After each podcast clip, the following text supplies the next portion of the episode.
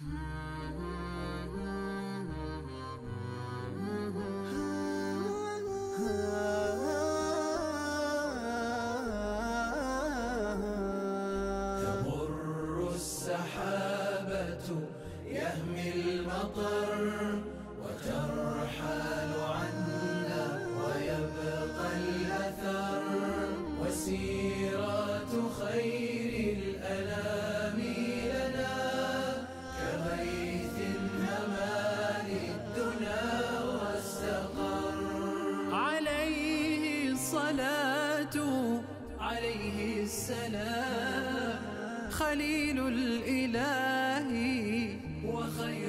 البشر هنا ربوة من ربى السالفين وإيماض برق لبعض السير.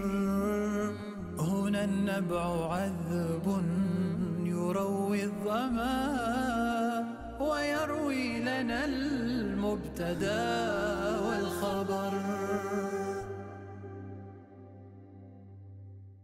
بسم الله الرحمن الرحيم الحمد لله رب العالمين والصلاة والسلام على أشرف الأنبياء والمرسلين سيدنا محمد وعلى آله وأصحابه أجمعين ما زال الحديث بنا عن قبائل أنمار ومن قبائل أنمار خثعم وهم إخوة بجيلة الذين مضى لنا الحديث عنهم فيما تقدم ومن خثعم الصحابية المشهورة أسماء بنت عميس بن معد بن الحارث بن تيم.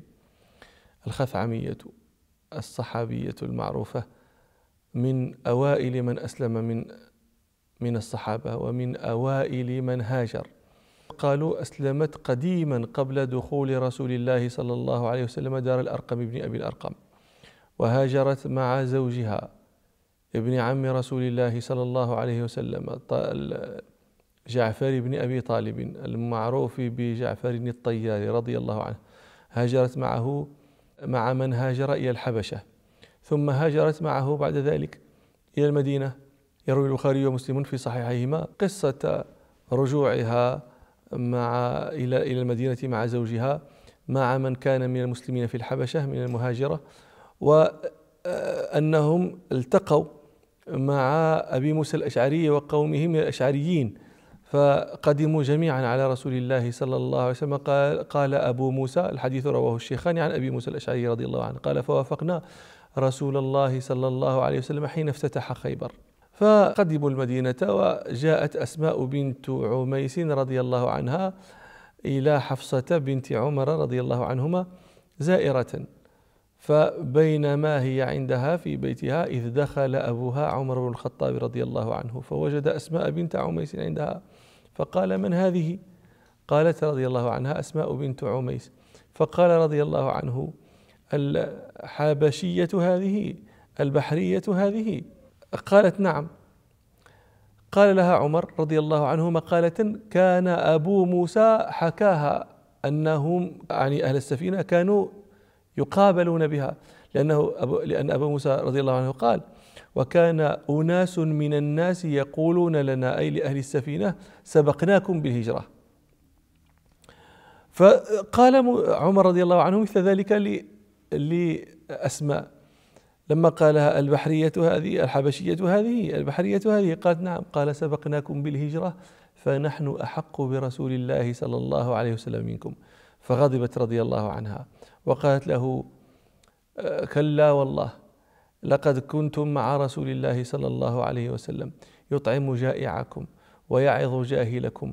وكنا في دار أو قالت في أرض البعداء البغضاء بالحبشة. وذلك في الله وفي رسول الله صلى الله عليه وسلم.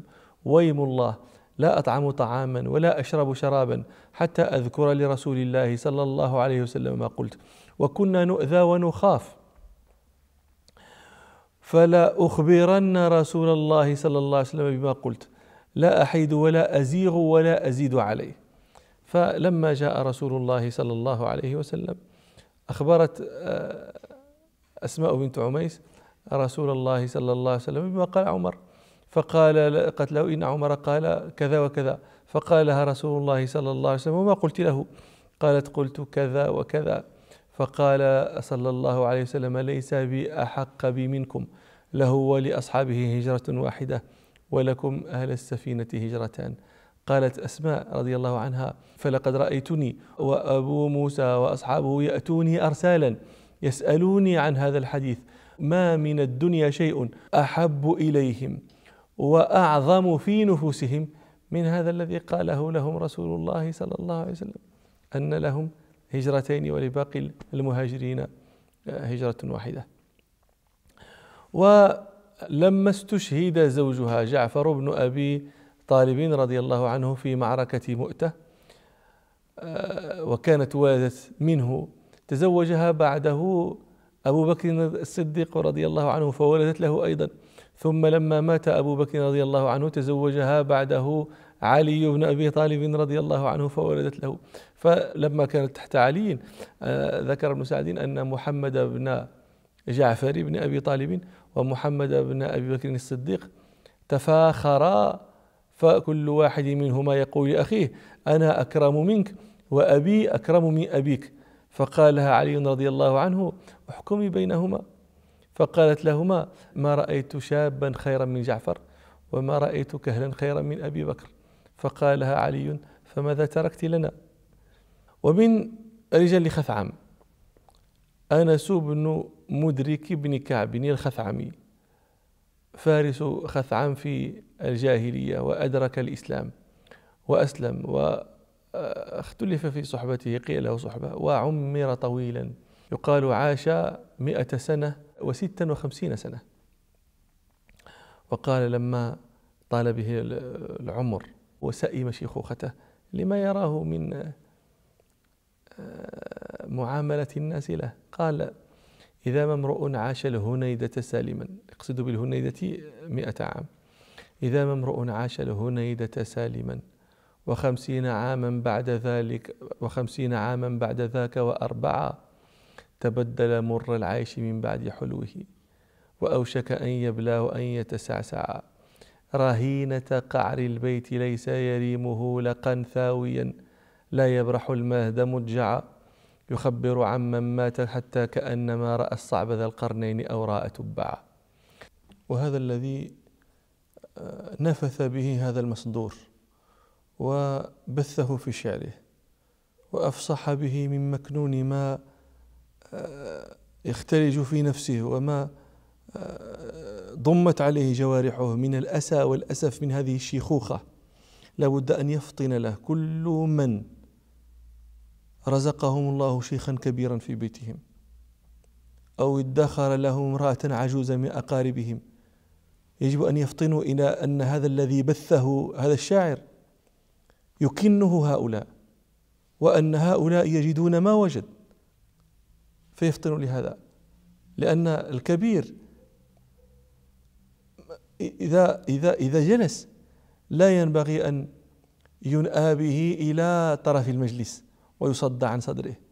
إذا تكلم لا ينبغي أن يستثقل ما يقول ويتشوف إلى سكوته كما هو حال كثير من من غير الموفقين. هذا خذلان. ينبغي أن يعلم الإنسان هذا الذي هو شاب وهذه التي هي بضة رعبوبة.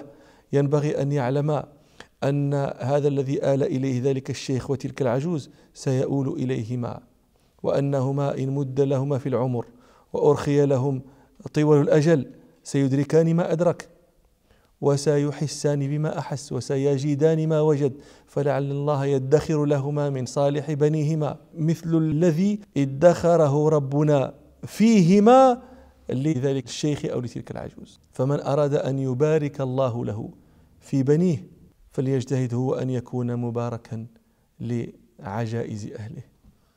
وهو القائل أنس بن مدرك هو القائل إني وقتلي سليكا يوم أعقله كالثور يضرب حين لما عافت البقر.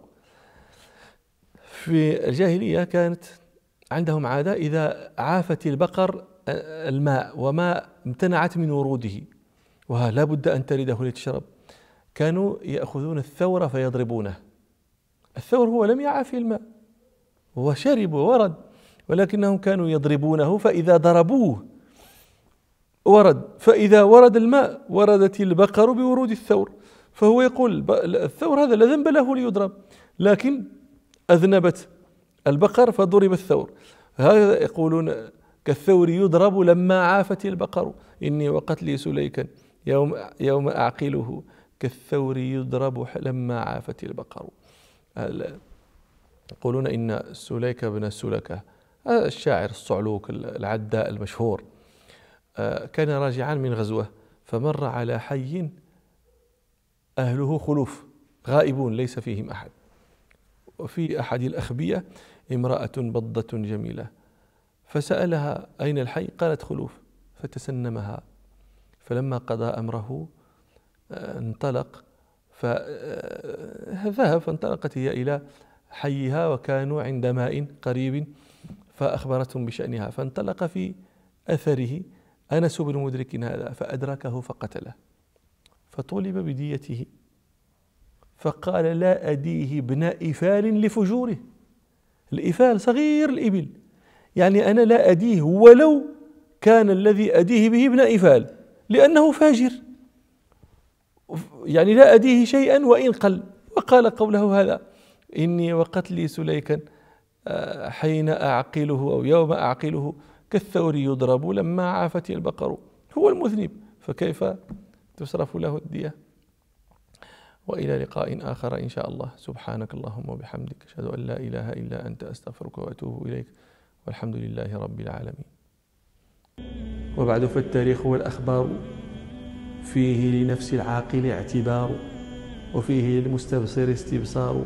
كيف أتى القوم وكيف صاروا. يمضي على الحاضر حكم الغائب.